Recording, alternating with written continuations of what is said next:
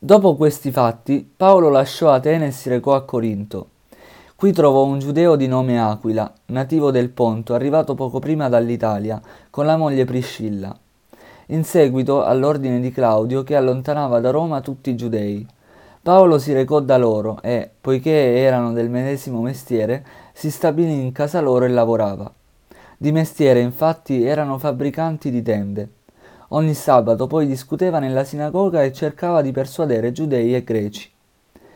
Quando Sila e Timoteo giunsero dalla Macedonia, Paolo cominciò a dedicarsi tutto alla parola, testimoniando davanti ai giudei che Gesù è il Cristo.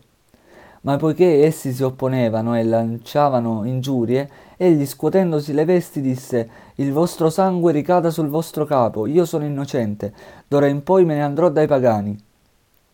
Se ne andò di là ed entrò nella casa di un tale, di nome Tizio Giusto uno che venerava Dio, la cui abitazione era accanto alla sinagoga.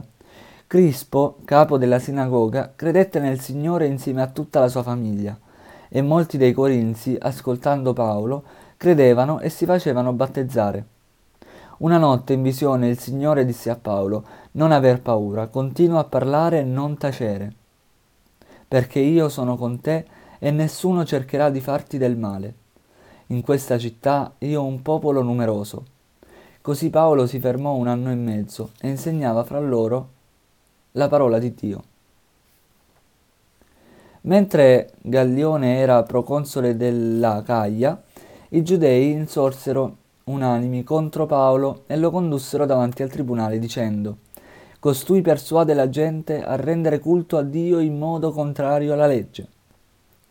Paolo stava per rispondere, ma Gallione disse ai giudei se si trattasse di un delitto o di un misfatto io vi ascolterei, o giudei, come giusto.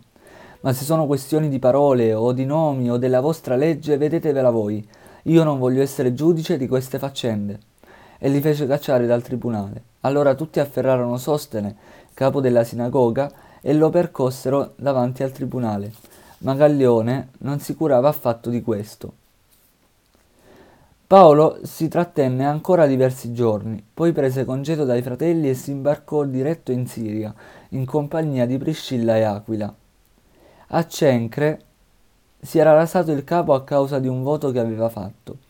Giunsero a Efeso, dove lasciò i due coniugi, e entrato nella sinagoga si mise a discutere con i giudei. Questi lo pregavano di fermarsi più a lungo, ma non acconsentì.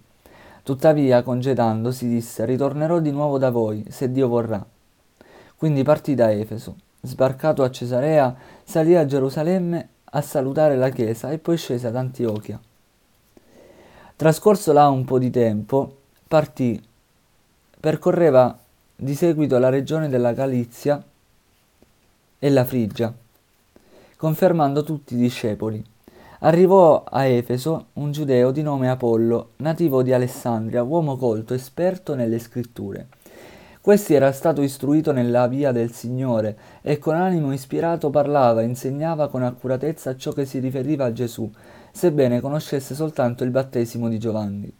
Egli cominciò a parlare con franchezza nella sinagoga.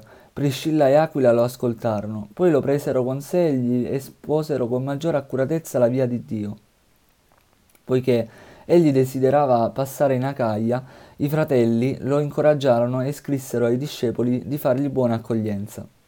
Giunto là fu molto utile a quelli che per opera della grazia erano divenuti credenti. Confutava infatti vigorosamente i giudei, dimostrando pubblicamente attraverso le scritture che Gesù è il Cristo.